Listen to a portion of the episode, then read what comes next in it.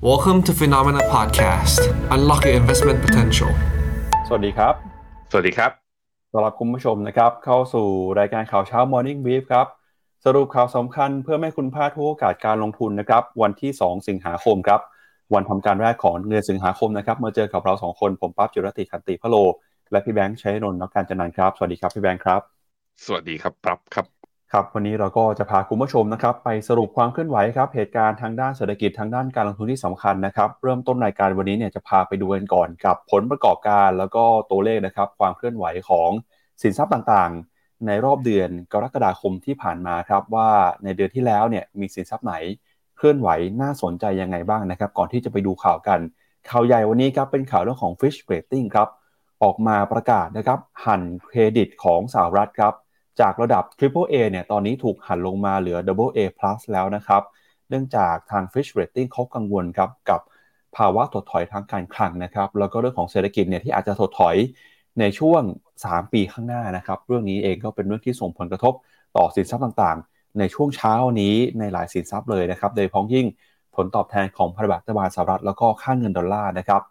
ขณะที่เรื่องของตลาดหุ้นจีนครับยังคงเป็นตลาดที่เราจับตากันอยู่ในช่วงสัปดาห์นี้ต่อไปนะครับ เนื่องจากรัฐบาลจีนส่งสัญญาณ ใช้นโยบายกระตุ้นเศรษฐกิจอย่างต่อเนื่องตลาดหุ้นจีนก็มีการปรับตัวขึ้นมาตอบรับนะครับ แต่อย่าไปไกลได้แค่ไหน วันนี้เดี๋ยวเราจะมาวิเคราะห์กันหน่อย นอกจากนี้เนี่ยนะครับล่าสุดทาง Morningstar Thailand ครับออกมาสรุปแล้วนะครับ เรื่องของออผลความเคลื่อนไหวของกองทุนในประเทศไทย ในช่วงครึ่งปีแรกนะครับ จะมีกองทุนไหน กองทุนประเภทไหนหรือว่า มีกลยุทธ์อะไรที่น่าสนใจสำหรับการลงทุนผ่านกองทุนรวมบ้าง วันนี้จะมาวิเคราะห์กันด้วยนะครับ นอกจากนี้เนี่ยก็มีข่าวเรื่องของผลประกอบการของบริษัทจดทะเบียน ไม่ว่าจะเป็น Toyota นะครับ AMD Starbucks Uber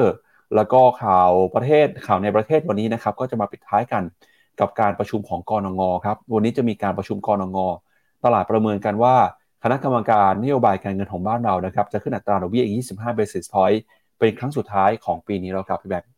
อืมครับผม เอาละครับ เดี๋ยวเรามาเริ่มต้นกันนะครับ กับสรุปความเคลื่อนไหวของสินทรัพย์ต่างๆกันก่อนครับว่า ในรอบเดือนกรกฎาคมที่ผ่านมานะครับ ก่อนที่จะเข้าสู่เดือนสิงหาเนี่ยในรอบทำการเดือนที่แล้ว สินทรัพย์ต่างๆเคลื่อนไหวเป็นยังไงบ้าง ก็ต้องบอกว่าสินทรัพย์ที่ให้ผลตอบแทนดีที่สุดในเดือนที่แล้วเลยนะครับ ก็คือน้ำมันครับ ราคาน้ำมันบวกขึ้นมา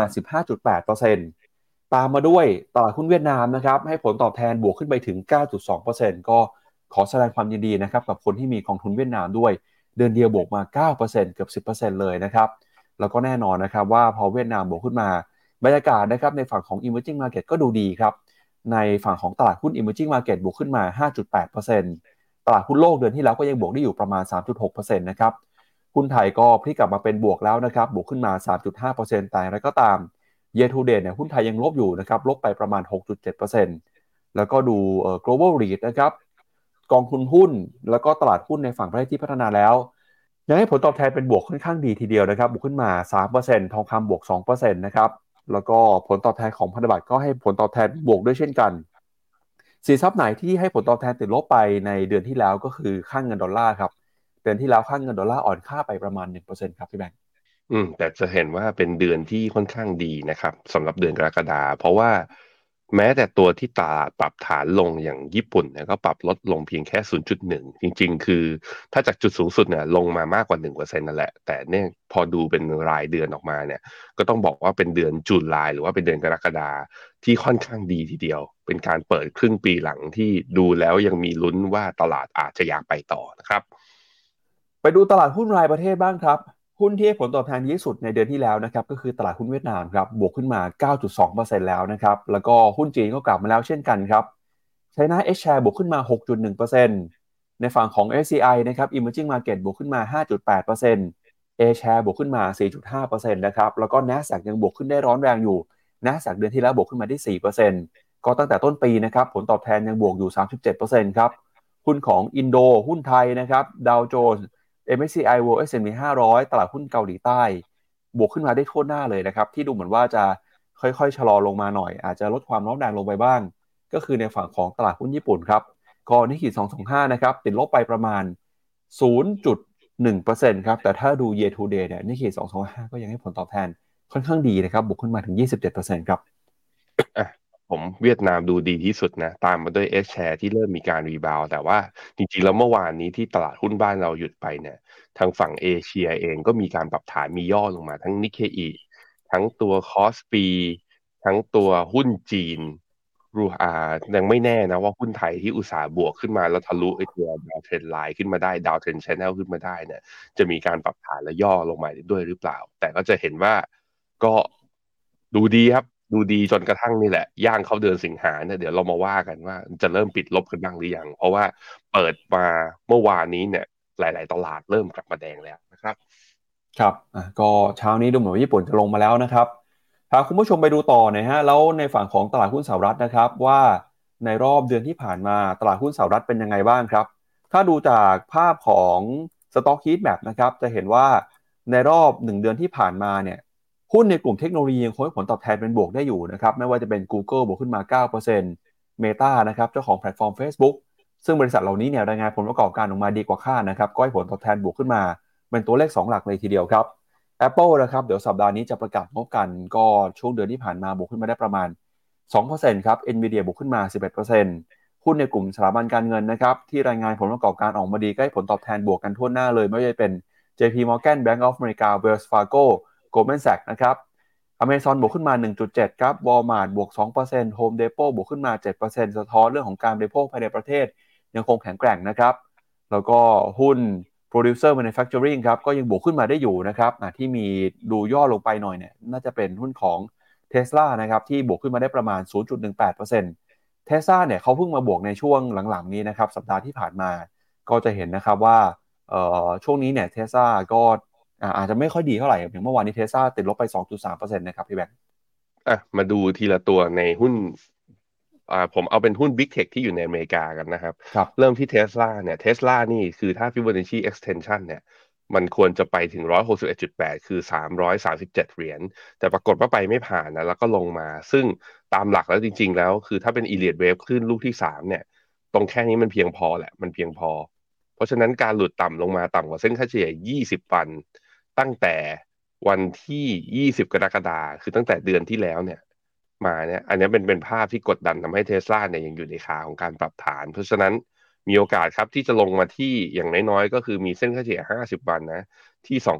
248 แล้วก็อีกที่หนึ่งคือ Fibonacci retracement 78.6 ซึ่งเป็นเกี่ยวกับอ่าเป็นขาเวฟของการปรับฐานของของเมื่อตอนสิ้นเดือนมิถุนา ตรงนั้นในทุนจะทำจุดต่ำสุดไปที่ประมาณ 240 เหรียญเพราะนั้นเทสลาระยะสั้นๆ มี 2 แนวรับตรงนี้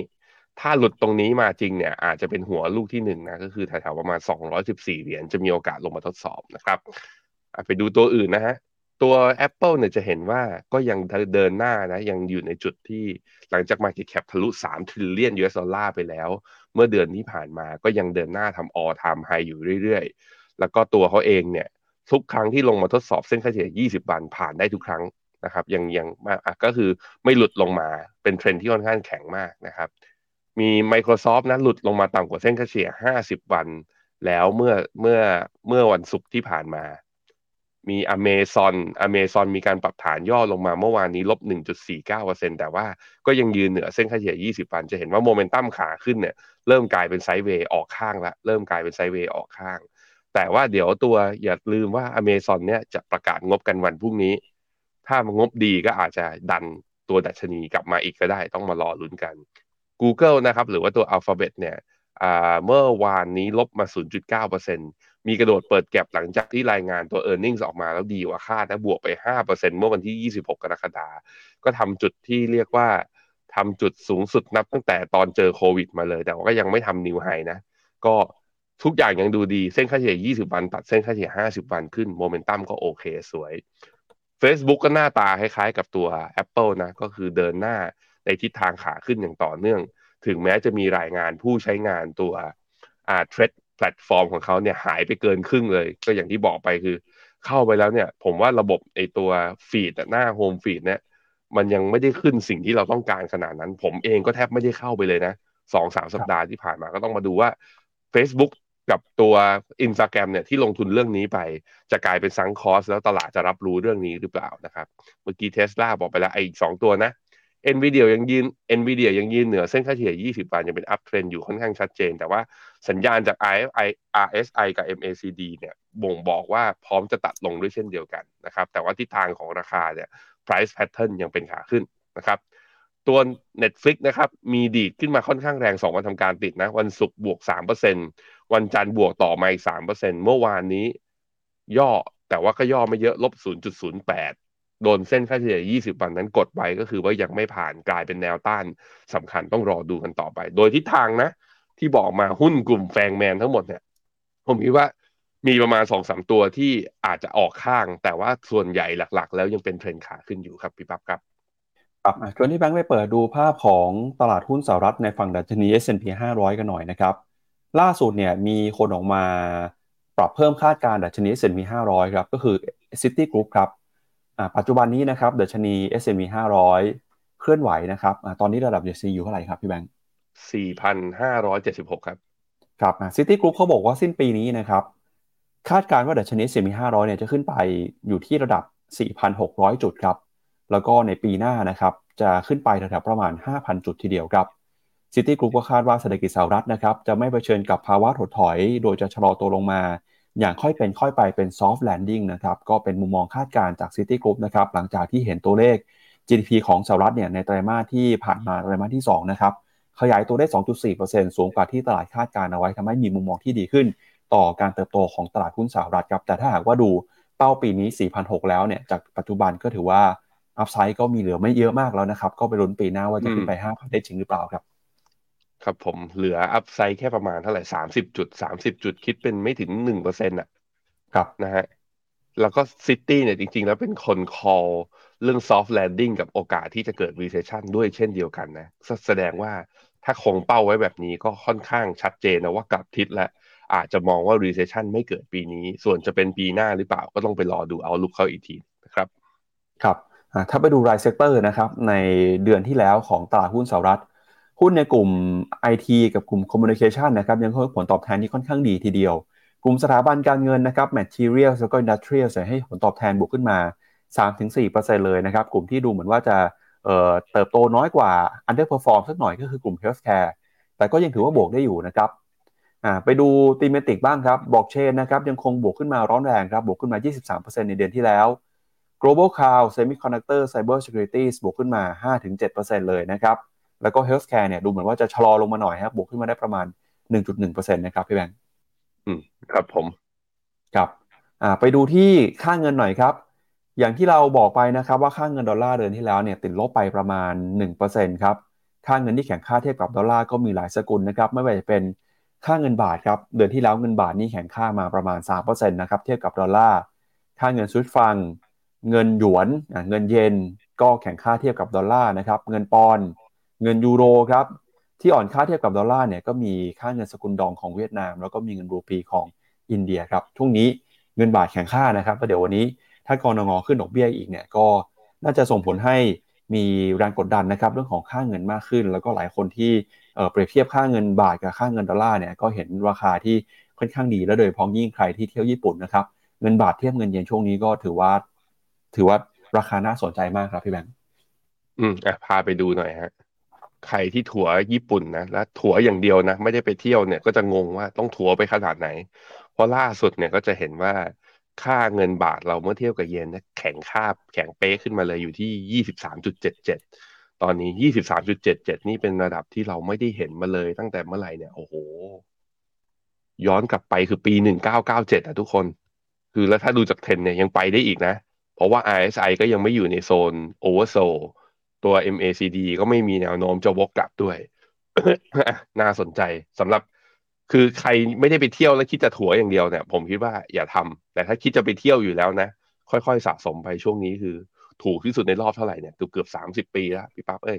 ไปดูผลตอบแทนของพันธบัตรกันหน่อยครับ ล่าสุดนะครับ ช่วงเดือนที่ผ่านมาเนี่ย bond yield ก็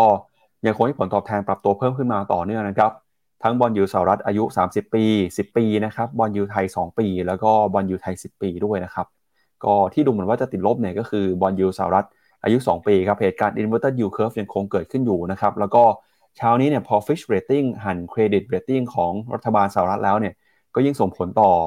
ทำให้ bond yield ก็เคลื่อนไหวผันผวนในช่วงเช้าที่ผ่านมาด้วยนะครับพี่แบงค์เดี๋ยวชวนไปดูผลตอบแทนของ bond yield นะครับ จะเห็นว่าตัว inverted yield curve เนี่ย ส่วนต่างมันติดลบมากที่สุดเนี่ยลบประมาณหนึ่งเปอร์เซ็นพี่ปักแต่เช้าเนี้ย bond yield สิบปีจะเห็นว่ามีแรงเทขาย แล้วบวกขึ้นมาแค่คืนเดียวนะ ประมาณหก bip หก basis point หรือประมาณหนึ่งจุดห้าเปอร์เซ็นทำให้ตัว bond yield สิบปีนั้นดีขึ้นมายืนเหนือสี่เปอร์เซ็นอีกครั้งหนึ่งแต่ตัวสองปีเนี่ยผมคิดว่าตัวตลาดยัง price in เรื่องการขึ้นดอกเบี้ย ของตลาดอยู่ว่าอาจจะไม่ได้ขึ้นหลังจากนี้เยอะ ก็เลยทำให้ bond yield สองปีไม่ได้ดีดขึ้นตามไปด้วย แต่ว่าน่าสนใจนะว่าเรื่องการที่ Fitch อยู่ดีๆมาหั่น credit rating ของสหรัฐตอนนี้เนี่ยจะมีความผันผวนในตลาดตราสารหนี้แล้วอาจจะกระทบกับตลาดหุ้นในช่วงเดือนนี้ก็ได้ อันนี้ก็จะกลายเป็นอีกประเด็นหนึ่งที่เราต้องมาตามกันอย่างน้อยๆภายใน ต้องย่อยให้สำเร็จอะว่าเราคิดว่าเรื่องนี้มีส่งผลกระทบกับอะไรบ้าง แล้วนอกจาก Fitch แล้วจะมีที่อื่นหรือไม่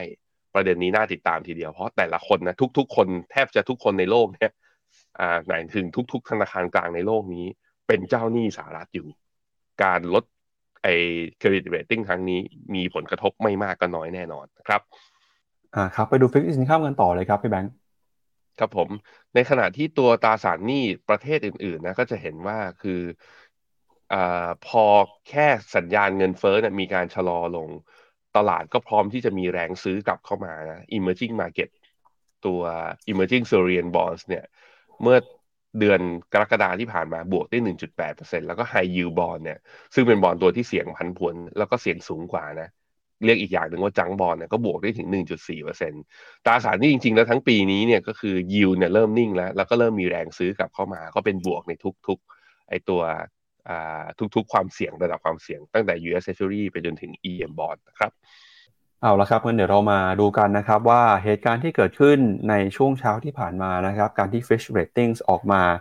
ปรับลดนะครับ เรื่องของ rating ของรัฐบาลสหรัฐเนี่ยมีสาเหตุมาจากอะไร แล้วก็มีผลกระทบที่เกิดขึ้นตามมาเป็นยังไงบ้างนะครับ ก็พาคุณผู้ชมไปดูกันครับกับล่าสุดนะครับ สถานการณ์เศรษฐกิจของสหรัฐครับ Fitch Ratings ครับซึ่งเป็นสถาบันในการจัดอันดับความน่าเชื่อถือเนี่ยนะครับก็ออกมาปรับลดเครดิตของสหรัฐครับจากเดิมเนี่ยที่เป็น Triple A นะครับก็ถูกหันลงมาเหลือเป็น Double A plus ครับเนื่องจากกังวลนะครับภาวะถดถอยทางการคลัง ภาษาอังกฤษนะครับเขาใช้คำว่า fiscal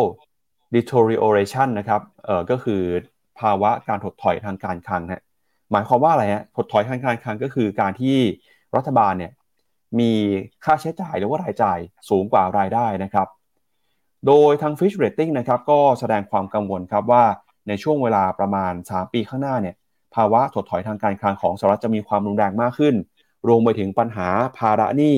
ในภาครัฐบาลนะครับที่เพิ่มมากขึ้นมาด้วยครับโดยการปรับลดระดับความน่าเชื่อถือนี้นะครับก็มีขึ้นหลังจากที่สภาของสหรัฐ ผ่านร่างกฎหมายเพดานหนี้ภาครัฐเมื่อเดือนมิถุนายน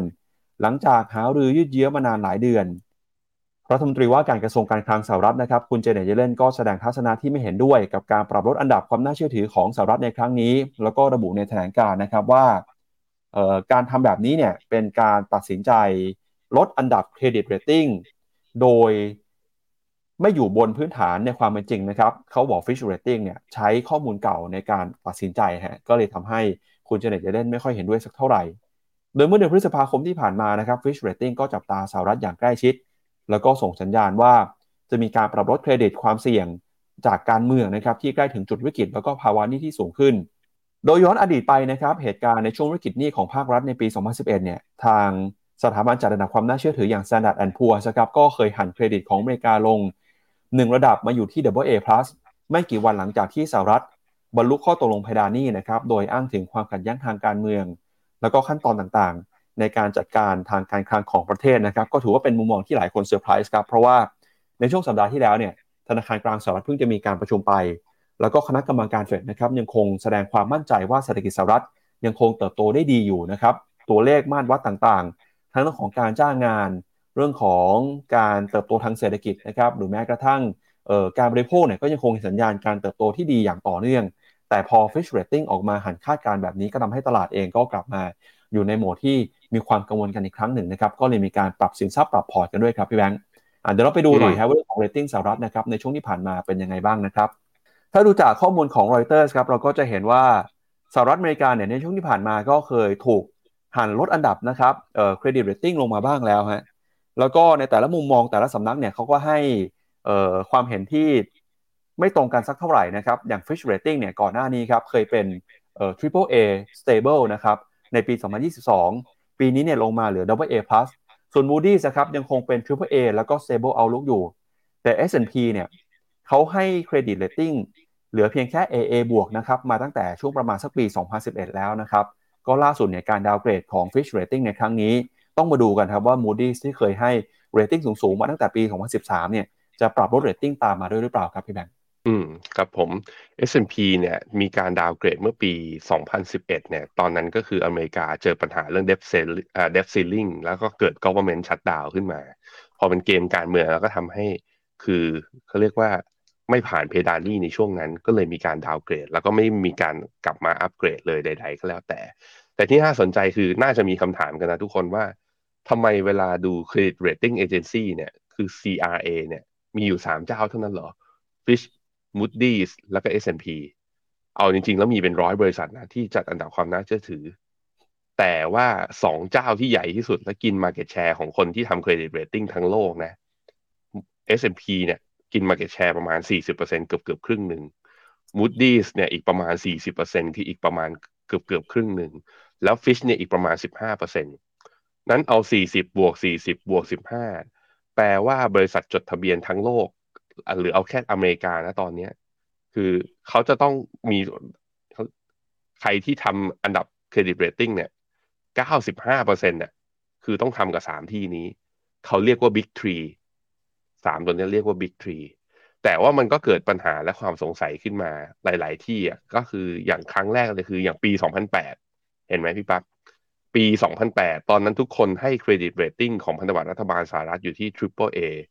แต่ตอนนั้นก็เกิด Financial Crisis ขึ้นมา อย่างธนาคารอย่าง Lehman Brothers ก็ไม่ได้มีปัญหาคือ Credit Rating Agency เหล่านี้ก็ไม่ได้มีการปรับตัว Credit Rating ของ Lehman Brothers หรือธนาคารที่มีการเอาตราสารตัว MBS เนี่ยเข้าไปอยู่ในพอร์ตณตอนนั้น จึงเกิดความสงสัยกัน ก็เลยมีการตั้งคำถามกันว่า มันเป็นเพราะ 3 เจ้านี้ผูกขาดตลาดและกิน Market Share เยอะเกินไปจนไม่แข่งขันนะรับแต่ค่าธรรมเนียมในการจัด Credit Rating Agency แล้วก็ไม่ได้มีการปรับเรตติ้งอะไรจริง ๆ จังๆหรือเปล่า จึงมีกระแสกดดัน ในกระแสกดดันนั้นน่ะกดดันหลักๆ เลยก็คือทางฝั่งยุโรป ยุโรปเองเนี่ยพยายามที่จะบอกว่าเฮ้ยสามารถจะใช้ credit rating ไอ credit rating agency เจ้าอื่นๆเนี่ยมาได้นะ การกระจายผู้ที่จัดอันดับมากขึ้น การแข่งขันมากขึ้น มันแปลว่า credit rating จะสะท้อนสภาวะปัจจุบันของเศรษฐกิจประเทศนั้นๆ หรือบริษัทนั้นๆ ได้มากขึ้นอะสิ่งเนี้ยเราก็ต้องเป็นสิ่งที่ อาจจะต้องมาติดตามกันไป ส่วนอีกฝั่งหนึ่งนะ ฝั่งจีนเนี่ย จีนไม่เคยใช้เหล่านี้เลย Credit Rating Agency เหล่านี้เลย จีนก็จะใช้ Credit Rating Agency ของตัวเอง ซึ่งก็จะถูกทางฝั่งตะวันตกบอกอีกพี่ป้าบอกว่าเฮ้ย ใช้อย่างนี้มันแล้วเราจะไปรู้ได้ไงเราจะเชื่อได้ยังไง นักลงทุนทางฝั่งตะวันตกก็บอกปกติแล้วงบของทางฝั่งการทางการจีนเอง เราก็แทบจะไม่เชื่ออยู่แล้ว เราใช้ Credit Rating Agency ของตัวเอง ก็ยิ่งไม่น่าเชื่อถือใหญ่ จีนไม่สนใจเรื่องนี้ บริษัทใหญ่ๆแล้วก็มีชื่อเหรียญ Rating Global แล้วก็มีไชน่าซินอ่าไชน่าเชงซินอะสองที่เนี้ยก็จะเป็นบริษัทคือถ้าเป็นบริษัทจดทะเบียนในจีนก็จะมาขอรับไอตัวการประเมิน Credit Rating เป็นของตัวเอง แต่คราวนี้เนื่องจากเมื่อกี้พอผมบอกไปว่า S&P เขา 40% Moody 40% Fitch เนี่ย15%ของบริษัทที่อยู่ในอเมริกาที่ทำ rating แสดงให้เห็นว่า Fitch นั้นเขาเรียกว่าอาจจะไม่ได้กระทบในภาพใหญ่ขนาดนั้น ที่มันต้องมาดูกันต่อคือแล้ว Moody's อะคือจะใช้เวลาอีก10ปี แล้วค่อยไปลด credit rating ของพันธบัตรอเมริกาลงหรือเปล่า หรือว่าจะลดหลังจากตัว Fitch เลย อันเนี้ยเรายังตอบไม่ได้ แต่ในแง่ของผลกระทบบอกไปแล้วครับว่า เมื่อไหร่ที่สูญเสียสถานะของความเป็น safe haven คือ credit rating นะจาก A สามตัวแล้วมันหาย A หายไปตัวหนึ่งเนี่ย ผมคิดว่ามันจะมีแรงเขย่ากลับไปที่ธนาคารกลางหลาย ๆ ที่ว่าเฮ้ยถ้าพันธบัตรอเมริกาไม่ได้เสี่ยงต่ำที่สุด ในมุมมองของเขาต่อไปนี้ มันแปลว่าเงินทุนสำรองระหว่างประเทศของเขา เขาจะยิ่งเร่งไม่เอาตัวดอลลาร์เนี่ยเป็นทุนสำรอง แล้วไปกระจายลงทุนในสินทรัพย์ประเภทอื่น หรือเปล่า สินทรัพย์ประเภทอื่น ในแง่ของการเป็นสกุลแบบว่าเป็นเงินทุนลงเงินทุนสำรองนะ มีอะไรบ้างอะ ก็อาจจะเป็นสกุลเงินตัวเอง สกุลเงินอื่น ๆ ที่ตัวเองค้าขายเยอะ หรืออีกอย่างหนึ่งก็คือทอง ซึ่งถ้าลองไปดูครับอะมาดูที่ย้อนมาดูที่หน้ากราฟผมนะ พี่พี่โปรดิวเซอร์ไปดูราคาทองหน่อย ก็พบว่าราคาทองอาจจะไม่ได้ประโยชน์ในระยะสั้น คือ Fitch Rating เนี่ย ปรับลดความน่าเชื่อถือเมื่อคืนก็จริง แต่ราคาทองเมื่อคืนนี้ปรับร่วงลงมา 15 เหรียญหรือประมาณลบ 0.79%แล้วลงมาต่ำกว่าเส้นค่าเฉลี่ย 20 วันอีกครั้งหนึ่งหลังจากที่ไม่สามารถผ่านเส้นค่าเฉลี่ย 100 วันได้ตั้งแต่สัปดาห์ที่แล้ว ตอนนี้ก็ได้ buy ได้ sell สัญญาณจากสัญญาณทางเทคนิคถ้าดูจาก indicator ตัว MACD ด้วยเช่นเดียวกัน แถม RSI ก็ลงมาต่ำกว่า 50 ทุกอย่างบนกราฟเทคนิคบอกเราว่าทองกำลังลง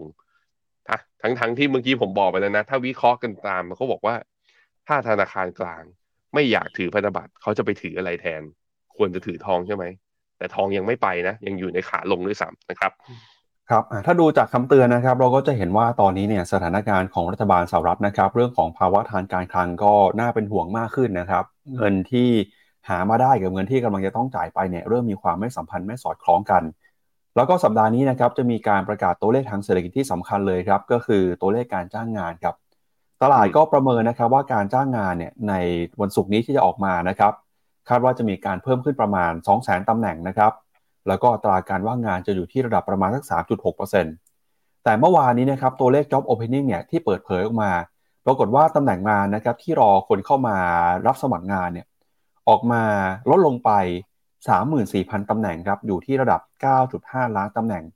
เป็นตัวเลขที่ต่ำที่สุดในรอบกว่า 2 ปีนะครับก็เป็นตัวสะท้อนว่า อาจจะเห็นการชะลอตัวในฝั่งของกิจกรรมทางเศรษฐกิจในช่วงเดือนนี้ แล้วก็มีตัวเลขอย่าง PMI ด้วยนะครับเดชนีผู้จัดการฝ่ายจัดซื้อครับ S&P Global ก็บอกว่า PMI ภาคการผลิตขั้นสุดท้ายของสหรัฐในเดือนในกรกฎาคม ยังคงหดตัวนะครับอยู่ที่ระดับ 49 จุด แล้วก็นอกจากนี้นะครับตัวเลข PMI ที่ออกมาช่วงก่อนหน้านี้ก็เห็นสัญญาณที่ ไม่ค่อยดีสักเท่าไหร่นะครับ ในฝั่งของ ISM ดัชนีภาคการผลิตก็หดตัวต่อเนื่องติดต่อกันมาประมาณ 9 เดือนแล้วนะครับ เพราะฉะนั้นเนี่ยเดี๋ยวยังไงวันศุกร์นี้ตัวเลขที่สำคัญก็คือการจ้างงานนะครับ จะเป็นตัว confirm ว่าเศรษฐกิจสหรัฐเห็นการชะลอตัวลงมาอย่างที่ตัวเลขชี้นำออกมาก่อนหน้านี้หรือเปล่า แล้วตัวเลขนี้ก็จะส่งผลนะครับต่อการตัดสินใจการใช้นโยบายการเงินของธนาคารกลางสหรัฐด้วยครับพี่แบงค์ครับผมครับ ก็จากสหรัฐไปแล้วครับ พาคุณผู้ชมไปดูต่อที่จีนบ้างนะครับ ช่วงเดือนที่ผ่านมาเนี่ยตลาดหุ้นจีนก็เริ่มพลิกกลับขึ้นมาเป็นบวกนะครับ ให้ผลตอบแทนที่ค่อนข้างดีทีเดียว ตลาดหุ้นจีนจะไปต่อได้ไกลแค่ไหนนะครับ รัฐบาลจีนเตรียมแผนจะทำอะไร เดี๋ยวเรามาดูกันหน่อยครับ ล่าสุดนะครับ ถ้าเราไปดูสัญญาณทางเทคนิคเนี่ยเราก็จะเห็นว่าตลาดหุ้นจีนเริ่มเห็นสัญญาณการกลับตัวแล้วนะครับ โดยตลาดหุ้นจีนเริ่มรีบาวครับหลังจากที่รัฐบาลจีน ส่งสัญญาณกระตุ้นเศรษฐกิจ โดยพ้องยิ่งทางฝั่งของโพลิตบูโรนะครับที่ออกมาบอกว่า จะกระตุ้นนะครับในภาคอสังหาริมทรัพย์ การจับจ่ายใช้สอยในประเทศ รวมไปถึงนะครับเข้ามาดูแลเรื่องของการเบิกจ่ายงบประมาณของรัฐบาลท้องถิ่น ให้มีเสถียรภาพมากขึ้น ส่งผลทำให้ตอนนี้นะครับตลาดหุ้นจีนก็พลิกกลับขึ้นมา แล้วก็มีมองที่ดีขึ้นนะครับไม่ว่าจะเป็นในฝั่งของสัญญาณทางเทคนิค ตัวเลข e a r n i n g นะครับก็ออกมาดีขึ้นเอาลุกเนี่ยนักวิเคราะห์เริ่มกลับมามีมุมมองที่เป็นบวก ประกอบกับนะครับเริ่มเห็นเงินไหลเข้ามาในตลาดหุ้นจีน ถ้าดูสัญญาณเทคนิคในปัจจุบันนะครับดัชนี CSI 300 เนี่ยมีหุ้นนะครับมากกว่า 60%ครับที่ราคาขึ้นไปยืนอยู่เหนือเส้นค่าเฉลี่ย 200 วันนะครับขณะที่ CSI Small Cap 500 เนี่ยก็เกินครึ่งหนึ่งนะครับ ก็เส้นค่าเฉลี่ย 200 วันก็กลับขึ้นมายืนเหนือได้แล้วนะครับ แล้วก็ตลาดหุ้นของฮ่องกงกับจีนแผ่นดินใหญ่ ก็พลิกกลับขึ้นมาเป็นบวกในเดือนที่แล้ว ตอนนี้นะครับจะเห็นว่าแนวโน้มของตลาดหุ้นจีนเนี่ยทั้งเรื่องของปัจจัยในเชิงเทคนิคนะครับนักวิเคราะห์เริ่มกลับมามีมุมมองที่ดีขึ้น ถ้าดูปัจจัยพื้นฐานนะครับ สิ่งที่ตลาดรอต่อไปก็คือ การออกมาตรการกระตุ้นเศรษฐกิจจากรัฐบาลจีน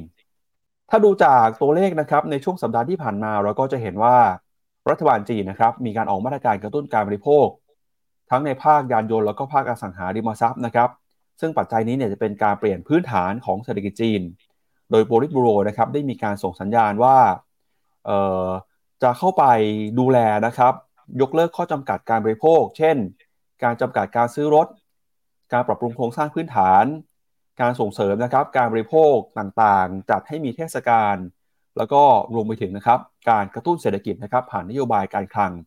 และที่สำคัญเลยครับคือฝั่งของนโยบายการเงินนะครับ ช่วงที่ผ่านมาก็เพิ่งมีการเปลี่ยนตัวผู้ว่าการธนาคารกลางของจีน เป็นคุณพานกงเซิ่งนะครับ โดยตลาดก็คาดหวังครับว่าผู้ว่าการธนาคารกลางคนใหม่นี้เนี่ยจะเข้ามาใช้นโยบายการเงินนะครับ กระตุ้นเศรษฐกิจ โดยคนนี้ก็ถือว่าเป็นสายตรงนะครับจากพรรคคอมมิวนิสต์ของจีนครับ แล้วก็มีข่าวที่เพิ่งรายงานมาในช่วงเช้าที่ผ่านมานะครับจากสำนักข่าวรอยเตอร์ครับเขาก็บอกว่าตอนนี้เนี่ยรัฐบาลจีน เริ่มนะครับ ขอให้ธนาคารพาณิชย์หลาย ๆ แห่งครับชะลอตัดสินใจการซื้อเงินดอลลาร์ไปนะครับ เพื่อเป็นการ ลดแรงกดดันของค่าเงินหยวนด้วยนะครับ ตอนนี้รัฐบาลจีนเองเริ่มออกมากระตุ้นเศรษฐกิจผ่านมาตรการต่างๆ ที่มีอยู่ในมือนะครับใช้หลายเครื่องมือเลยทีเดียวครับพี่แบงค์อืมมาแล้วมาแล้วครับ ทีมชาติจีนก็ค่อยๆ มาเรื่อยๆไปดูกราฟตัวดัชนีราคา หุ้นทางฝั่งจีนกันหน่อยฮ่องกงเนี่ยได้แท่ง candlestick สีแดงติดต่อกัน ถ้าวันนี้ปิดลบนะ ก็จะเป็นแท่งที่สามติดต่อกันแล้ว แต่ว่าวันจันทร์เนี่ยเป็นแท่งสีแดงที่ปิดบวก ก็คือ เปิดไฮแล้วก็ปิดโล บวก 0.8%แต่ว่าเมื่อวานเนี้ยเริ่มกลับมาย่อลบ 0.3 แล้วก็วันนี้ย่อต่ออีกลบ 0.5อะเรามาดูกันนะ ว่าจะเป็นยังไง ตัว S share S share ก็ภาพคล้ายๆกัน แต่ว่าเอ่อจะเห็นว่าแรงดีดขึ้นมาครั้งนี้เนี่ย ถึงแม้ว่าจะมีการปรับฐาน แต่ผมคิดว่าการปรับฐานครั้งนี้ยังไม่น่ากังวล เพราะ MACD กับ I MACD เนี่ยกลับมายืนเหนือเส้นศูนย์มาแล้วเรียบร้อย ได้บายสัญญาณมาจากข้างล่างมาก่อนหน้านี้แล้ว น่าจะเป็นการปรับฐานระยะสั้น CSI 300 ก็ดีดกลับขึ้นมายืนเหนือเส้นค่าเฉลี่ย 200 วันด้วยเช่นเดียวกัน ดูแล้วจีนก็คือถ้าจะมีการปรับฐาน ผมคิดว่าเป็นการแค่การปรับฐานเล็กๆ น้อยๆจากหลังจากที่ดีดแรงมาประมาณ 1-2 สัปดาห์เต็มๆครับชวนพี่แบงค์ไปดูสัญญาณเทคนิคของตลาดหุ้นจีนหน่อยนะครับ อย่างที่บอกไปว่าตอนนี้เนี่ยดัชนีในฝั่งของ CSI นะครับ ทั้ง CSI 300 แล้วก็ CSI Small Cap 500 เนี่ย หุ้นเกินกว่าครึ่งหนึ่งแล้วนะครับ ขึ้นมายืนอยู่เหนือเส้นค่าเฉลี่ย 200 วันแล้วทำไมนี้ถึงสำคัญนะครับครับผมเส้นค่าเฉลี่ย 200 วันเนี่ย ถ้าเอาวันทำการนะ ปีหนึ่งมี 365 วัน ถ้าเอาเฉพาะวันทำการเนี่ยมาเรียงกันพี่ปับ๊บมันจะมีวันทำการทั้งสิ้นประมาณ 200 วัน มันเลยเป็นที่มาที่ว่า เอ๊ะทำไมเขาบอกว่าจุดตัดของเส้นค่าเฉลี่ย 200 วันนั้นจึงสำคัญ เพราะว่าคำว่าค่าเฉลี่ย 200 วัน แปลว่าเทรดกันมา 1 ปีที่ผ่านมาเนี้ย ตอนนี้ราคาสูงกว่า หรือราคาต่ำกว่า ค่าเฉลี่ย1ปีที่ผ่านมา ถ้ามันสูงกว่ามันแปลว่าคนส่วนใหญ่ คนส่วนใหญ่ที่มีหุ้นอยู่เนี่ย ควรจะได้กำไร ถ้าสมมุติว่าซื้อกันทุกวันนะ แต่จริงแล้วอาจจะมีคนซื้อข้างบนหรือซื้อข้างล่าง ต่ำกว่าเส้นค่าเฉลี่ย 200 หรือสูงกว่า 200 เนี่ย อันนี้มันแล้วแต่นั้นเส้นค่าเฉลี่ย 200 วันจึงเป็นจุดตัดพอมันกลับมาจำนวนหุ้นเนี่ย ที่ยืนเหนือเส้นค่าเฉลี่ย 200 วันมีจำนวนมากกว่าตัวที่ต่ำกว่า มันพอจะบอกได้ว่านักลงทุนมองทางฝั่งขึ้นมากกว่า จึงมีการซื้อแล้วขยับราคาดีขึ้นมา แล้วการซื้อครั้งนี้มันทำให้มันแสดงให้เห็นชัดจากกราฟนี้ก็คือว่าทั้งหุ้นที่อยู่ใน CSI 300 คือตัว Big Cap หรือที่อยู่ใน CSI Small Cap ก็คือตัวขนาดเล็ก ก็มีหุ้นที่เกินค่าเฉลี่ย 200 เกิน 50%ก็คือเกิน 150 ตัวทั้ง Big Cap และ Small Cap เนี่ย มันแปลว่าอะไรมันแปลว่า นักลงทุนไม่ได้ซื้อหุ้นกระจุกตัว ไม่เหมือน S&P 500 ไง อย่าง S&P 500 หรือ NASDAQ เนี่ย ดีดขึ้นมาเพราะหุ้นเจ็ดนางฟ้าที่ได้ประโยชน์จาก AI นอกนั้นยังวิ่งขึ้นมาน้อย แต่หุ้นจีนรอบนี้เนี่ยจะเห็นว่าตั้งแต่เดือนกรกฎามา การดีดขึ้นมานั้น เป็นการดีดขึ้นมา โดยหุ้นทั้งขนาดกลาง ขนาดเล็ก และขนาดใหญ่ด้วย อันนี้จึงเป็นภาพที่เขาบอกว่าเฮ้ยมันดูดีกว่าที่คิดนะฟันฟลอเริ่มไหลกลับมาแล้ว ดูอาการน่าสนใจมากขึ้นครับ ในแง่ของ turnover หรือ volume trade อันนี้ก็เป็นอีกอันหนึ่งนะ ในทางทฤษฎีของการใช้สัญญาณทางเทคนิคพี่ปับ๊บถ้าหุ้นจะเป็นขาขึ้นได้ เราควรเห็นอะไร เราควรเห็นวอลุ่มเทรดที่สูงขึ้นด้วย ปรากฏว่าวอลุ่มเทรดที่ตลาดตัวห่างเสงเนี่ยขึ้นมาทำจุดสูงสุดในรอบ 6 เดือน มาพร้อมกับขาขึ้นในช่วง 2-3 สัปดาห์ที่ผ่านมา อันนี้ก็เป็นอีกตัวหนึ่ง confirm ว่าขาขึ้น น่าจะเป็นขาขึ้นที่เป็นความจริงหรือเปล่า เพราะว่าตลาดก็กลับมาคึกคักด้วยนะครับ ในขณะที่ถ้าดูเป็นกราฟตัวฮั่งเส็งเนี่ยลากเป็น downtrend นะตั้งแต่เดือนมกราปี 2022 ลงมาก็จะเห็นว่าดีดทะลุขึ้นไอตัว downtrend นี้ไป ตั้งแต่สัปดาห์สุดท้ายของอ่าของเดือนกรกฎาคือเดือนที่แล้วที่เราเพิ่งผ่านมา แถมทะลุเส้นค่าเฉลี่ย100 วัน กลับขึ้นมาจริง ๆ ไม่ใช่แค่ค่าเฉลี่ย100 วัน ค่าเฉลี่ย 200 วันก็กลับมาด้วยเหมือนกัน เพราะฉะนั้นเคลียร์ไอเทนไลน์กับตัวแนวต้านระยะสั้นขึ้นมาทั้งหมดแล้วมันก็เตรียมนะ เตรียมที่จะดีดขึ้นไปต่อ ถ้าได้รับการสนับสนุนจากตัวนโยบายของภาครัฐที่ดีนะครับครับมาดูคาดการณ์ของนักวิเคราะห์หน่อยนะครับ เรื่องของรายได้การเติบโตในอนาคตนะครับ ตอนนี้เนี่ยมุมมองนักวิเคราะห์ในเดือน กรกฎาคมที่ผ่านมาเริ่มปรับมามีมุมมองที่เป็นบวกนะครับ เริ่มมีการ ปรับเพิ่มประมาณการการเติบโตของรายได้ของหุ้นในตลาดหุ้นจีนแล้วนะครับ อือครับผมก็จะเห็นว่าเนี่ยครับตั้งแต่เดือนกรกฎาต้นเดือนกรกฎาคือจุดต่ำสุดของการประมาณการตัวดัชนี MSCI China Index นะก็ปรับตัวขึ้นมาทันที แต่แต่พี่ปั๊บมาดูที่หน้าจอผมผมพาไปดูอะไรหน่อย เมื่อวานเนี้ยหุ้นเทคอเมริกาก็มีการปรับลงนะแต่จริงๆมันเป็นการปรับลงเพราะเขาดีดมาแรงไง วันศุกร์เนี่ยบวกไปเจ็ดเปอร์เซ็นวันเดียวนะ ตัว CSI China Internet แล้ววันจันทร์เนี่ยบวกต่อ 0.69 วันนี้มีการย่อลงมา ลบประมาณ เมื่อคืนนี้ย่อลงมา 2.7%แต่ 2.7%มันเทียบไม่ได้กับบวกขึ้นไปวันศุกร์7%ไง มันเลยแบบว่าถึงลบเยอะ แต่ตอนบวกวันศุกร์เนี่ยบวกเยอะกว่านะครับ ไปดู MSCI China Clean Technology หรือพวกพลังงานสะอาด เมื่อวันศุกร์เนี่ยบวกไป 6% วันนี้อ่าเมื่อคืนนี้ลบมา 2.5%ก็ยังถือว่าบวกอยู่เมื่อเทียบกับต่อไปนะฮะตัว K-Star อ่าหุ้นเทคจีน ที่เป็นหุ้นขนาดเล็กนะ ปรากฏว่ายังไม่มานะ ตัว Star 50 เนี่ย เมื่อวันศุกร์บวกไป 2%แต่ว่าก็ยังต่ำกว่าเส้นค่าเฉลี่ย20 วันอยู่นะครับ อีกตัวหนึ่ง NASDAQ Golden Dragon China เมื่อวันศุกร์บวกไป 6.9%เกือบเกือบ7%นะ แล้ววันจันทร์บวกต่อย6อ่า0.6% เมื่อวานนี้ย่อมาลบประมาณ 2%ก็ยังอยู่ในเทรนขาขึ้นนะครับก็มาจาก EPS revision ที่มีการปรับขึ้นมา แต่ว่าจะเห็นว่าตลาดเมื่อวานเนี้ยที่มีการย่อย่อเพราะผมคิดว่าย่อเพราะเหตุผลคือเรื่องฟิชที่ดาวเกรด ตัวความน่าเชื่อถือของสหรัฐนี่แหละ แล้วก็ทำให้เกิดการปรับฐานของตลาดหุ้นทั่วโลกเช้านี้นะครับ ครับมาดูในฝั่งของเม็ดเงินจากต่างชาติที่ไหลเข้ามาซื้อหุ้นจีนหน่อยนะครับพี่แบงค์ ภาพในช่วงนี้เนี่ยก็จะเห็นว่าต่างชาติเริ่มกลับเข้ามาซื้อสุทธิในตลาดหุ้นจีนมากขึ้นแล้วนะครับ โดยตัวเลขสัปดาห์ล่าสุดเนี่ยซื้อมากที่สุดเลยครับตั้งแต่ปีนี้เป็นต้นมาเลยนะฮะ แล้วก็มูลค่าเนี่ยทะลุ 34,000 ล้านหยวนไปเป็นที่เรียบร้อยแล้ว แล้วภาพปีเนี่ยภาพสะสมในรายปีนี้ก็ขึ้นมาเอ่อทำ new high เช่นกันนะครับ ก็ถือว่าตอนนี้ต่างชาติเริ่มกลับเข้ามาทยอยซื้อหุ้นจีนมากขึ้นแล้วนะครับ ส่วนหนึ่งเนี่ยก็น่าจะเป็นเอ่อเม็ดเงินจากนักลงทุนชาวไทยด้วยนะครับ ช่วงนี้หลายคนก็เข้าไปซื้อหุ้นจีนเพิ่มมากขึ้นนะครับ อืมใช่ครับ ผม ผมคิดว่า นี่อย่างคุณโทนี่เขาบอกบอกว่า ฝรั่งเริ่มออกข่าวคือบูมเบิร์กเขาออกข่าวเชียร์ซื้อแบบเนี้ย สงสัยเขาเก็บหุ้นจีนมาพอแล้วหรือเปล่า น่าสนใจเป็นทฤษฎีสมคบคิดใช่ไหมแต่ในมุมของเราเนี่ยคือ เรามีอยู่เยอะ แล้วเราก็ยังไม่กำไรด้วยถึงดีขนาดนี้ รอกันหน่อยสู้ๆกันหน่อยนะทุกคน ผมคิดว่าเนี่ยมันเริ่มความอดทนความอดทนที่เรามีมาเนี่ย เริ่มออกดอกออกผลทำให้เราขาดทุนลดลง ส่วนจะกลับเป็นกำไรได้ไหม ต้องบริหารจัดการต้นทุนให้ดีด้วยนะฮะใครที่ติดอยู่ข้างบน แล้วมีโอกาสถัวข้างล่าง เราก็จะเริ่มเห็นภาพติดลบที่น้อยลงจริง ๆ นะครับครับอย่างที่บอกไปครับว่าวันนี้เนี่ยพอ Fitch Rating ออกมาหั่นลดค่าการ credit rating ของสหรัฐนะครับ ก็ทำให้ตลาดหุ้นครับเริ่มถูกแรงเทขายเช้านี้ญี่ปุ่นเปิดมาติดลบไปแล้ว 1.2%นะครับออสเตรเลียติดลบไป 0.6%หุ้นจีนวันนี้เปิดมาแล้วเช่นกันครับ ก็ติดลบไปประมาณ 0.3 ถึง 0.4%นะครับ ส่วนฮั่งเส็งฮ่องกงย่อลงไปประมาณ 0.7%ครับ แล้วก็ที่รออยู่นะครับก็คือหุ้นไทยครับ หุ้นไทยเนี่ยวันศุกร์บวกขึ้นมาได้ประมาณ 12%จากความชัดเจนเรื่องของการเมืองวันนี้เดี๋ยวมาลุ้นกันนะครับ ว่าเรื่องการเมืองจะเป็นยังไงต่อ แล้วก็มีการประชุมกรงงด้วยนะครับ เกาหลีใต้ติดลบไป 0.6 ครับ หุ้นอินเดียปรับลงไป 0.1 ส่วนในฝั่งของเวียดนามนะครับ VN30 ก็ย่อลงไปประมาณ 0.7%ครับ ขอชวนคุณผู้ชมไปดูต่อนะครับกับความเคลื่อนไหวของตลาดกองทุนรวมในบ้านเราหน่อยครับ ล่าสุดนะครับในช่วงสัปดาห์ที่ผ่านมาทาง Morningstar เนี่ยก็ได้มีการสรุปนะครับความเคลื่อนไหวในตลาดกองทุนรวมของไทยครับเขาก็บอกว่าในช่วงที่ผ่านมาเนี่ยนะครับเห็นกองทุนหลายกองน่าสนใจนะครับ โดยในช่วงไตรมาสสที่ผ่านมาครับมีเงินไหลเข้ามาในตลาดกองทุนสุทธิประมาณ 50,000 ล้านบาทนะครับ โดยกองทุนนี้ผลตอบแทนดีที่สุดของ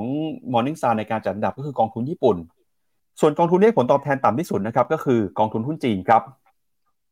โดยวันที่ 1 สิงหาคมที่ผ่านมานะครับ Morningstar Research ครับออกมาเปิดเผยข้อมูลกองทุนรวมของไทย ในไตรมาสที่ 2 ครับ เฉพาะกองทุนเปิดนะครับไม่รวมกองทุนปิด แล้วก็ ETF กอง REIT Infrastructure Fund มีมูลค่าทรัพย์สินรวมกัน 3.9 ล้านล้านบาทแทบจะไม่เปลี่ยนแปลงจากไตรมาสที่1นะครับที่มีมูลค่าใกล้เคียงกัน โดยในช่วงไตรมาสที่2ครับมีเงินไหลเข้ามาสู่ที่เกือบ 50,000 ล้านบาท โดยนักทุนส่วนใหญ่ครับยังคงให้ความสนใจกับกองทุนตราสารหนี้ โดยเฉพาะกองประเภท Bond Fixed Term แล้วก็ Capital Protected Fixed Term นะครับ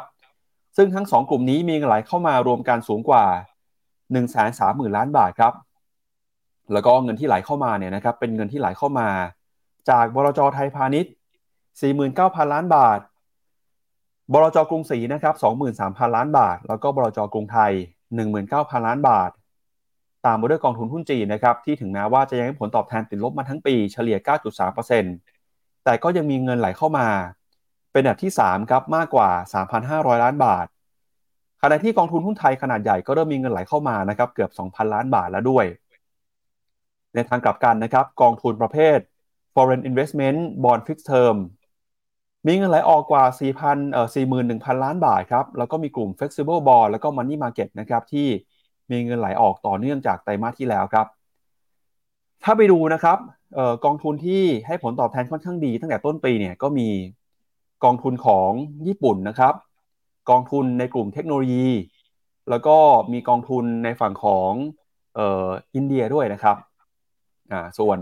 ออกองทุนที่ให้ผลตอบแทนไม่ค่อยดีสักเท่าไหร่เนี่ยก็มีกองทุนจีนนะครับ แล้วก็มี foreign investment fixed term equity fixed term แล้วก็มี property แล้วก็มี equity small cap แล้วก็ mid cap ครับพี่แบงค์อันนี้ก็เป็นภาพรวมนะครับการซื้อขายในช่วงไตรมาสสที่ผ่านมาจากทาง Morningstar Thailand ครับ อันนี้เป็นข้อมูลถึงวันที่ 30 มิถุนายนที่ผ่านมานะครับ ไม่ได้รวมกับตัวเลขของเดือนกรกฎาคมครับ อืมก็จะเห็นว่าสินทรัพย์ที่บวกเยอะเนี่ยแต่กลายเป็นว่าฟันฟลอไม่ได้เข้าเยอะนะ นั่นก็คือหุ้นเทคนะ พวก global technology S&P 500 แล้วก็หุ้นอินเดียฟลอไม่ได้เข้าเยอะขนาดนั้น ในขณะที่เข้าเยอะเนี่ยเข้าไปถัวนะ ก็คือเป็นตัวเนี่ยไชน่า equity ซึ่งยังติดลบอยู่ แต่ผมคิดว่ามันเริ่มละ หุ้นจีนเนี่ยเริ่มเจอจุดต่ำสุดของมันแล้ว เชื่อว่าครึ่งปีหลังนี้จะเป็นครึ่งปีที่ตลาดหุ้นจีนจะสามารถกลับมาเป็นบวกได้ แล้วก็ให้ผลตอบแทนกับนักลงทุนได้ครับ ครับ ก็เวลาเราดูข้อมูลเนี่ยนะครับอยากชวนคุณผู้ชมไปใช้ฟังก์ชัน FINNOMENA Port ของ FINNOMENA หน่อยครับพี่แบงค์เดี๋ยวชวนให้พี่แบงค์ไปเปิดดูหน่อยฮะว่าเวลาเราหาข้อมูลกองทุนนะครับถ้าอยากได้ตัวเลขข้อมูลที่ค่อนข้างเร็วหน่อยเป็นตัวเลขแบบ real time เนี่ยทาง FINNOMENA นะครับเราก็มีฟังก์ชันให้คุณผู้ชมสามารถดูกองทุนแล้วก็เปรียบเทียบผลตอบแทนของกองทุนได้ด้วยนะครับเดี๋ยวชวนพี่แบงค์ดูหน้าจอของ FINNOMENA หน่อยเข้าไปที่เว็บไซต์ FINNOMENA แล้วกดหน้าไหนนะครับพี่แบงค์ FINNOMENA แล้วก็ slash อ่า FINNOMENA com slash fund นะครับพอ slash fund ขึ้นมาเนี่ยก็จะเป็นการค้นหากองทุนทุกกองในประเทศไทย เลือกได้จะเอาเอา LTF ที่ยังค้างอยู่ไหมหรือ RMF SSF แล้วก็จะจ่ายผลตอบแทนแบบเป็นเงินปันผลหรือว่าไม่จ่ายก็เลือกได้ แล้วเพิ่มตัวกองเข้าไปได้ด้วยอยากได้ maximum drawdown ไม่ขาดทุนติดลบเท่าไหร่ Sharpe ratio อยากบวกมากกว่าหนึ่งไหมอะมากกว่าหนึ่งอะสมมติในรอบหนึ่งปี แล้วก็ปุ๊บพอฟิลเตอร์ปุ๊บเนี่ยก็จะออก ตัวกองออกมาบอกว่าเฮ้ยไม่พออยากได้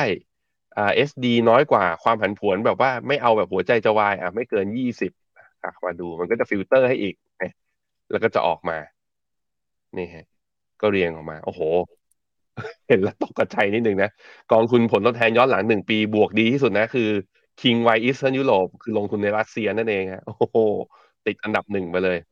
อันดับสองเป็น ASP ตัว NGF ตัวนี้ลงทุนในญี่ปุ่นนะบวกมา 29%มี KEUX ของยุโรปนะบวกมา 25%เนี่ย SCB Japan นะบวก 24%แล้วก็มี Tisco ยุโรปนะครับบวกมา 21%คือเป็นยุโรปกับตัวญี่ปุ่นนะที่หนึ่งปีที่ผ่านมาบวกดีอะย้อนไปดูถ้าดู year to date ก็มีเหมือนกันEastern Europe บวกมากที่สุดครับลองมาญี่ปุ่นมีตัวอ่า KEU คือจริง ๆ แล้วคือหนึ่งปีกับ year to date เนี่ย ผลตอบแทนไล่เลี่ยกันเนี่ยสามารถที่จะมาฟิลเตอร์แล้วมาดูตรงนี้ได้ เลือกเป็นหมวดก็ได้อะดูเฉพาะตราสารทุน เลือกเป็นรายบลจก็ได้ นี่ มาให้ใช้แบบหลากหลายอะสมมติอยากได้ผลตอบแทนดี แล้วขอเป็นกองที่จ่ายปันผลด้วย นี่ฟิลเตอร์ออกมาปุ๊บนี่ได้ฮะอย่างใครอยากได้กองทุนหุ้นที่มีนโยบายจ่ายปันผลเพื่อการลดเออว่าลดความผันผวนหรือว่าลดความเสี่ยงลงมา อย่างน้อยๆก็ได้กำไรมาก็เก็บกำไรหน่อยอย่าง SCB นิเคอีสองสองห้านะคลาสจ่ายปันผล year to date เนี่ยบวกมา27%มี M Renew นะครับตัวที่เป็นเรื่องทำเรื่อง clean เอ่อลงทุนใน clean energy renewable energy ของ MFC นะบวกมา 13%แล้วก็มีอย่าง KF Japan Small Cap ของกรุงศรีนะบวกมา 12%อันเนี้ยก็มาแล้วก็สามารถ ranking เรียงตามผลตอบแทนจากมากสุดไปต่ำสุดอย่างนี้ก็ได้ หรือว่าจากต่ำสุดไปมากสุดก็ได้เช่นเดียวกัน ลองดูกันครับ ครับ ก็ไปดูต่อนะครับกับข่าวเรื่องของผลประกอบการบริษัทจดทะเบียนบ้างครับ พาคุณผู้ชมไปดูกันกับประเด็นนะครับของโตโยต้ากันหน่อยครับโตโยต้าล่าสุดนี่มีการประกาศผลประกอบการนะครับเออออกมาในงบบัญชีไตรมาสที่1นะครับมีรายได้เติบโตขึ้นมา 94%ครับสู่ระดับ 1.12 ล้านล้านเยนซึ่งโตเกือบมากกว่า 2 เท่าตัวนะครับมากกว่าคาดการกำไรของนักวิเคราะห์ด้วย แล้วก็กำไรเนี่ยมาจากการดำเนินงานในไตรมาสแรกนะครับ ยอดขายแล้วก็การผลิตเพิ่มขึ้น รวมถึงเงินเยนที่อ่อนค่าเนี่ยก็เป็นผลดีนะครับต่อรายได้ของโตโยต้าด้วยครับโตโยต้าคาดการกำไรในปีปัจจุบันไว้ที่ 3 ล้านล้านเยนนะครับเนื่องจากสถานการณ์ที่เออไม่ได้เปลี่ยนแปลงไปจาก 3 เดือนก่อนหน้า นักวิเคราะห์ก็คาดการว่ารายได้ของโตโยต้าจะอยู่ที่ประมาณ 3.6 ล้านล้านเยนครับโตโยต้าบอกนะครับว่ารายได้จากการจำหน่ายรถยนต์หรูอย่างโตโยต้าแล้วก็เล็กซัสเนี่ยในไตรมาสที่แล้วเพิ่มขึ้นมา 8% โดยยอดขาย 34%นะครับ เป็นยอดขายรถยนต์ที่มาจากไฮบริดแล้วก็รถยนต์ไฟฟ้าประเภทต่างๆ กำไรจากการดำเนินงานในญี่ปุ่นนะครับ เพิ่มขึ้นมามากกว่า 2 เท่าจากปีก่อนหน้า สู่ระดับ 7,700 ล้านเยน คิดเป็นสัดส่วนมากกว่า 60%ครับ จากการดำเนินงานโดยรวม เพราะว่าได้รับแรงหนุนมาจากการจัดหาเซมิคอนดักเตอร์ที่ดีขึ้น โตโยต้าก็มีการประกาศแผนนะครับ เข้าไปลงทุนในรถยนต์ไฟฟ้า แล้วก็เปิดเผยรายละเอียดเกี่ยวกับการใช้รถยนต์ไฮโดรเจนแล้วด้วยนะครับ นอกจากนี้เนี่ยนะครับก็มีการเติบโตนะครับในหลายตลาดครับในฝั่งของเอเชียกับจีนเนี่ยยังคงเป็นตลาดที่มีความท้าทายนะครับแม้ว่ารายได้เอเชียจากจีนลดเนี่ยแต่ในรายได้ญี่ปุ่นเนี่ยมาช่วยทดแทนในช่วงไตรมาสที่ผ่านมาครับพี่แบงค์ครับผม ครับหุ้นโตโยต้านี่ ตัวรหัสย่ออะไรอะ่ะ เจอแล้วเจ็ดสองศูนย์สามโอ้โห พี่ปั๊บนี่มันบั้งไฟพญานาคชัดๆสลับหน้าจอด้วยครับ อะลืมโทษทีฮะครับดีดมาสามมาทำการดิดนะ วันจันทร์บวกมาสามเปอร์เซ็นวันอังคารบวกต่ออีกสองจุดห้าเปอร์เซ็นวันนี้เปิดเช้ามาบวกสามจุดเก้าเปอร์เซ็นต์โตโยต้าคือรถแห่งอนาคตไปแล้วนะฮะ เพราะว่าเราเรื่องราคาทำนี่ all time high เลยไหมเนี่ย ใช่โตโยต้าไป all time high แล้ว โอ้ ยินดีด้วย ยินดีด้วย ยินดีด้วยกับใครอะ ใครมีหุ้นญี่ปุ่นอยู่ก็น่าจะค่อยๆ take profit ออกไป แล้วก็การบวกขึ้นมาขนาดนี้ถึงโตโยต้าบวกมาแรงขนาดนี้ตอนนี้ดัชนีตัวนิเคอีตอนนี้เลยนะ ยังลบอยู่หนึ่งเปอร์เซ็นเลยอะแสดงว่าตัวอื่นในดัชนีเนี่ย ปรับฐานกันรุนแรงใช้ได้เลยในช่วงนี้นะฮะครับ ก็ชวนให้แบงค์ไปดูรถยนต์ไฟฟ้าของจีนบ้างฮะในช่วงสัปดาห์ที่ผ่านมาเนี่ยเราเห็นข่าวเรื่องรัฐบาลจีนเข้ามาสนับสนุนรถยนต์ไฟฟ้านะครับ ราคาขึ้นมาค่อนข้างร้อนแรงเลยครับไม่แน่ใจว่าพอวันถึงวันนี้ราคายังบวกได้ต่อหรือเปล่านะครับ ตอนนี้อย่างเสี่ยวเผิงเนี่ย ก็มีย่อลงมาสองวันพี่ปับ๊บมีดีขึ้นไปเมื่อวันศุกร์เนี่ยบวกสิบห้าเปอร์เซ็นเสี่ยวของโอ้โห มันนี่อะอีกตัวหนึ่งนีโอนีโอก็ใช่อ๋อดีนีโอย่อเบา เมื่อวานนี้ย่อแค่สี่เปอร์เซ็นแต่ว่า ดีดไปเมื่อวันศุกร์ก็สิบเอ็ดเปอร์เซ็นวันเดียว อืเหมือนสายสายคลีนสายอีวีนะเทรนมันเหมือนจะกลับมานะพี่ปับ๊บ ดูเหมือนจะกลับมาดีมากเลยครับผม ครับ อะเซมิคอนดักเตอร์บ้างครับ เมื่อวานนี้ AMD ประกาศงบกันนะครับ คือรายได้เนี่ย ส่งสัญญาณชะลอตัวไปนะครับ 18%จากปีที่แล้ว แต่ก็ถือว่ายังเป็นตัวเลขที่ดีกว่าคาดนะครับ ตลาดคาดว่ารายได้จะอยู่ที่ 53,000 ล้านเหรียญเนี่ย ออกมาจริง 53,600 ล้านเหรียญนะครับ ส่วน EPS อยู่ที่ 58 เซนต์ต่อหุ้นครับ ก็ดีกว่าค่าเช่นกันนะครับ AMD ก็บอกว่ารายได้รวมเนี่ยนะครับชะลอตัวลงมาจากช่วงเดียวกันของปีก่อนนะครับ แล้วก็มีการขาดทุนจากการดำเนินงาน 20 ล้านดอลลาร์ แล้วก็มีกำไรสุทธิอยู่ที่ประมาณ 27 ล้านดอลลาร์ครับ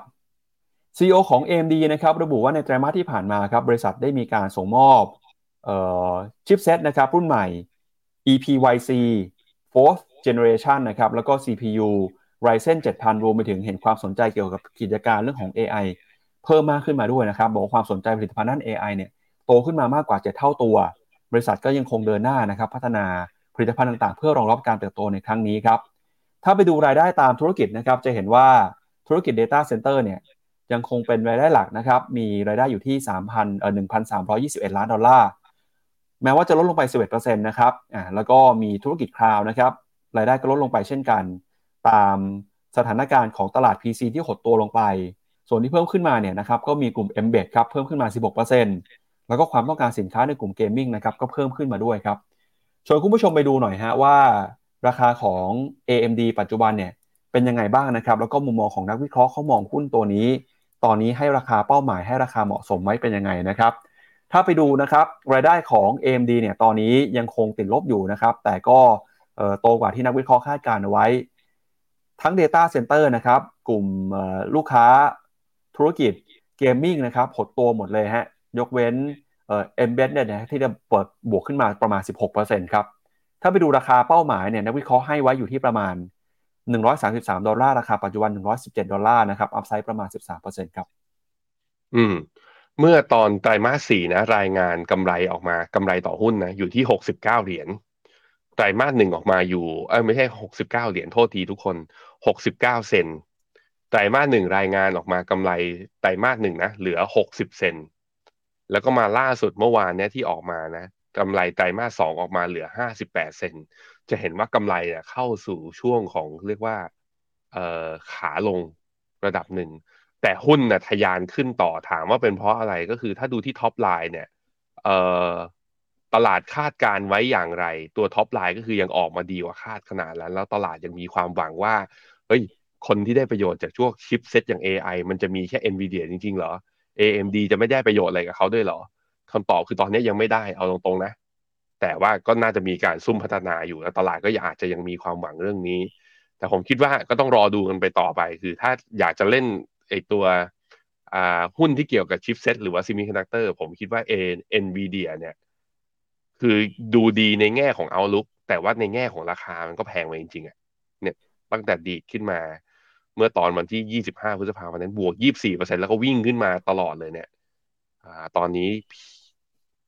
ถ้าดูเป็น e a r n i n g ็เนี่ย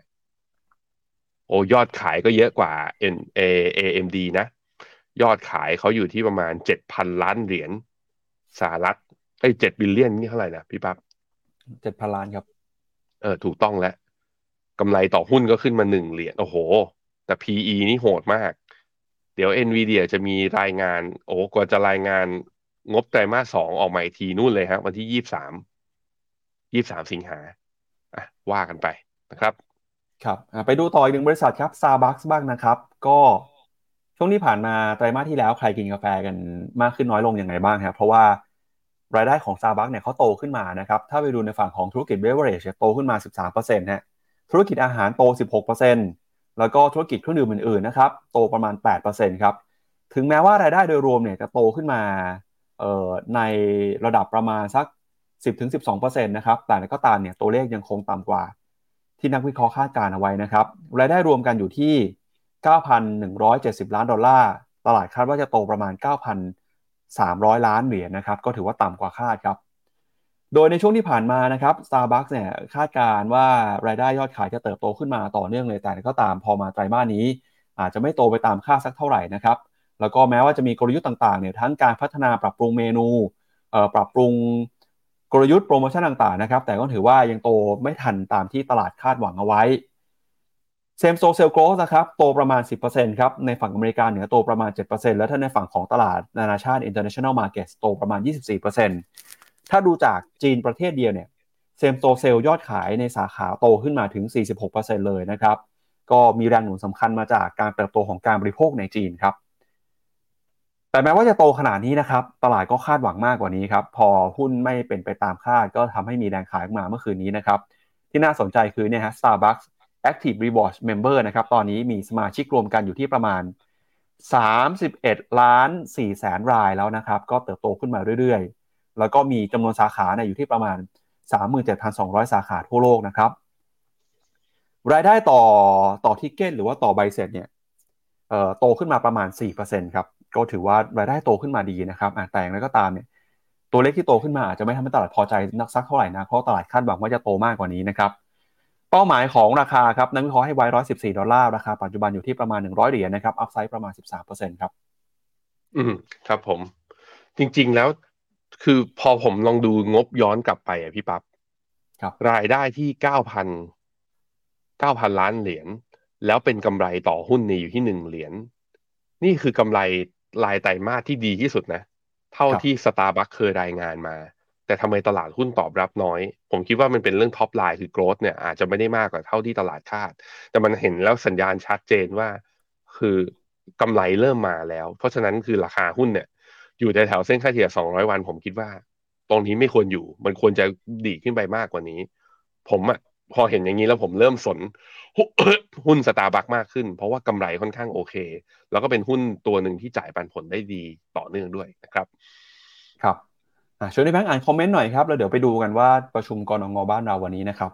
ตลาดมองยังไงบ้างครับ อือฮึครับผม สวัสดีทุกคนนะฮะ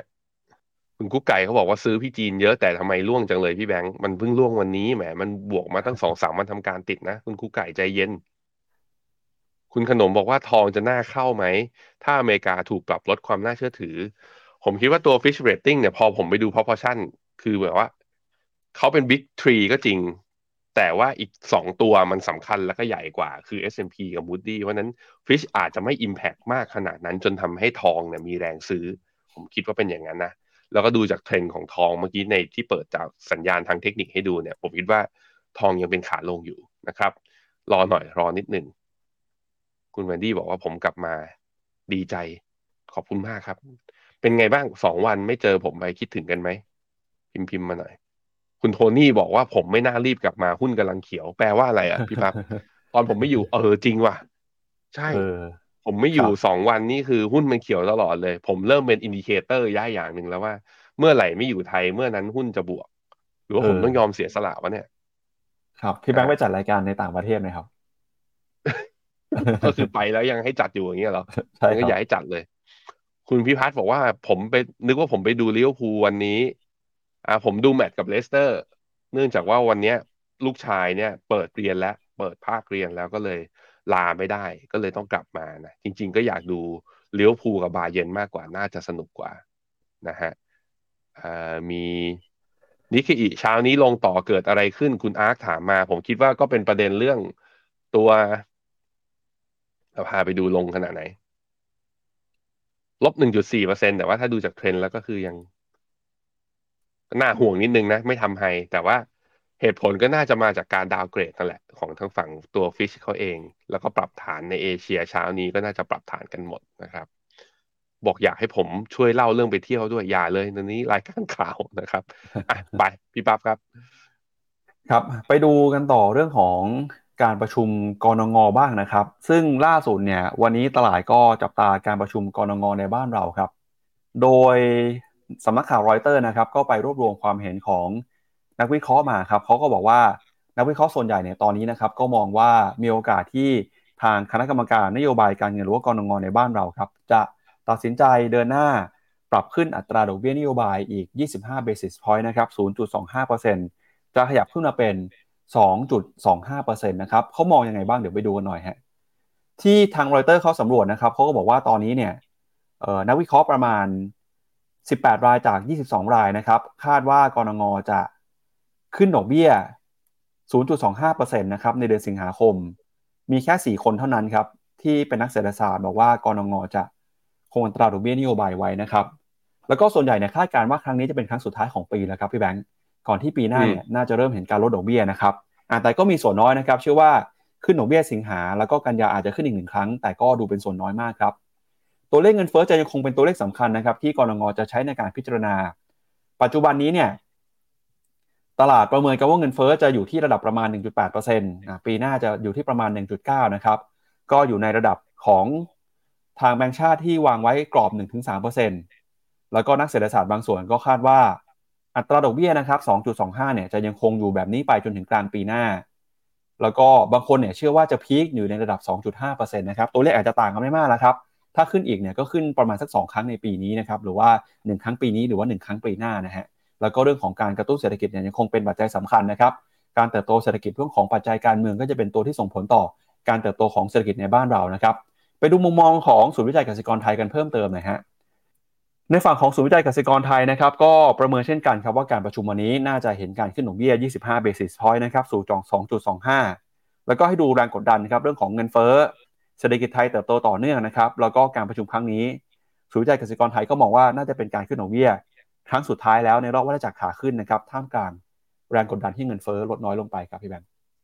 ครับผมไปดู bond yield สองปีนะซึ่งเป็นตัวที่สะท้อนนโยบายตัวนโยบายการเงินของหลาย ๆ ประเทศรวมถึงไทยเราด้วย ก็จะเห็นว่าอ่าอีกหน้าหนึ่งพี่ปั๊บขออีกหน้าหนึ่งเลย อ่า ขอหน้านี้ ก็จะเห็นว่า bond yield สองปีเนี่ยมันดีดขึ้นมาทำ new high มาก่อนหน้านี้แล้ว อยู่ที่ประมาณสักอ่าสองจุดสองนะฮะ ตอนนี้ของไอ้ดอกเบี้ยของกนงของเราอยู่ที่ประมาณสองเปอร์เซ็นก็ถ้าขยับขึ้นอีกสองจุดสองอ่ายี่สิบห้าเบสิสพอยต์ก็ขึ้นมาสองจุดสองห้าก็ใกล้ๆเคียงๆกัน ซึ่ง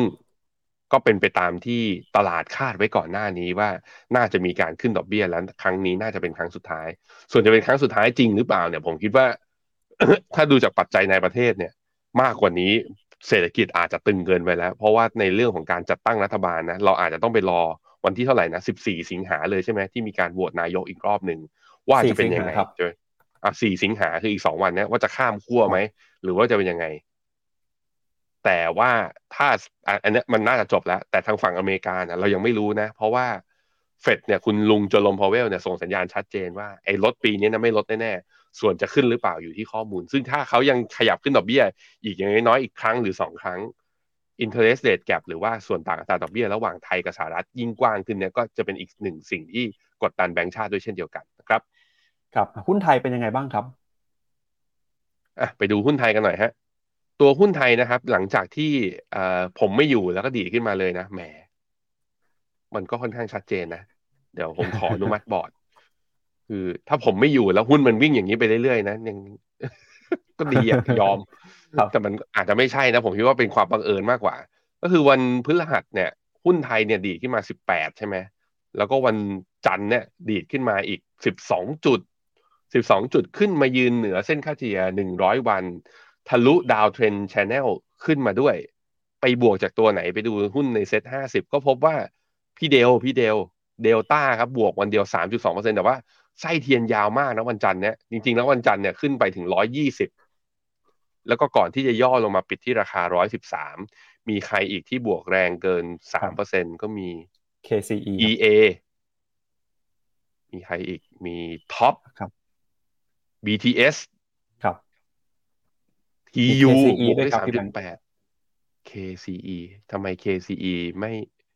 อ๋อ KCE อยู่ในเซ็ตร้อยไหนไปดูหน่อย KCE เกิดอะไรขึ้นน่ะ โอ้โห KCE ก็มาบวกได้แปดเปอร์เซ็นต์ คือเป็นการบวกในหลาย ๆ กลุ่มนะ ในหลาย ๆ ตัว แล้วก็ แล้วขึ้นมาเกิน down ไอขึ้นมาทะลุกรอบไอตัว downtrend channel ด้วย ไม่ได้บวกแค่เฉพาะตัวตอนแรกผมนึกว่าเป็นอภินิหารเดลต้าอย่างเดียวจริง ๆ แล้วก็คือตัวอื่นก็บวกมาด้วย เริ่มมีลุ้น เริ่มมีลุ้น เหมือนตลาดกำลังเดาได้หรือเปล่าว่า รัฐบาลกำลังหน้าตาจะเป็นยังไง ก็เลยดีตัวขึ้นมาเลย นับจากที่เราเห็นนะครับ ครับ ก็จริงๆ มีเรื่องอีกเรื่องหนึ่งที่เราคุยกันไปสัปดาห์ที่แล้วก็คือเรื่องจีนนะครับพี่แบงอืค์มที่บอกว่าจีนจะสนับสนุนเรื่องรถยนต์ไฟฟ้านะครับมันก็มีหุ้นที่ได้ประโยชน์แล้วก็หุ้นไทยก็ได้อันนี้ส่งส์ไปด้วยนะครับ จากการเติบนั่นโตก็ของหเศรนึ่ษงฐในกิจนั้นก็คือจีน KCE นั่นเองอืมครับอะมีคุณผู้ชมบอกว่าเอ่อพี่แบงค์ไปสิงคโปร์มาแล้วเห็นหุ้นตัวไหนเห็นตลาดเป็นยังไงบ้าง ก็เอ่อเมื่อวานเอ่อเมื่อวานนี้ครับทาง Facebook ของ FINNOMENA เราเพิ่งมีลงบทความไปนะครับพี่แบงค์ไปเที่ยวมาแล้วก็เขียนบทความว่าไปสิงคโปร์มารอบนี้ได้เห็นอะไรบ้างฮะ มีเศรษฐกิจเป็นยังไง มีสังคมเป็นยังไง มีอะไรที่น่าสนใจบ้างชวนไปอ่านนะครับใน Facebook FINNOMENA เพิ่งลงไปเมื่อวานนี้นะครับอะให้พี่แบงค์เกริ่นๆหน่อยไหมนะเผื่อคุณผู้ชมอยากเข้าไปอ่านตามครับโอ้ยผมไม่ได้ไปมาห้าปีอะพี่ปั๊บครับ ไปครั้งนี้ก็คือชางฮีก็ complete ในแล้วก็ไอ้ที่เที่ยวที่มันแบบว่าเพิ่งจะเกิดขึ้นมาเนี่ยไอ้ทั้งอะไรนะอ่า Garden by the Bay Marina Bay Sand ผมก็เพิ่งไป ไอ้ Universal นี่ไปทีไรก็ได้ไปซ้ำอยู่แล้ว แล้วก็ไปได้ไปกินของกินเขา สิ่งแรกที่รู้สึกเลยคือ แพงจริงของแพงจริง อยู่ถ้าถ้าไปอยู่เนี่ยคงเหนื่อย ถ้าไปอยู่นี่คงเหนื่อย ก็เลยแบบเฮ้ยลองหาข้อมูล แล้วก็มีถามอ่าโชเฟอร์ Grab เขาไอ้ที่เรานั่ง หรือว่าเนี่ยถามคนที่อยู่ละคือเขาก็คุยดีนะ แต่หน้าเขาตึงมากเลยหน้าเขาเครียด เวลาเขาคุยกับเขาเราเขาก็เขาก็ตอบอะแต่ต้องบอกอย่างหนึ่งคือ อยู่ที่ไหนก็ไม่สู้อยู่เมืองไทย แต่ว่าสิงคโปร์ก็มีด้านดีของเขาด้วยเหมือนกัน ด้านดีด้านไหน โครงสร้างเศรษฐกิจเป็นยังไงก็ลองไปอ่านในเพจไอ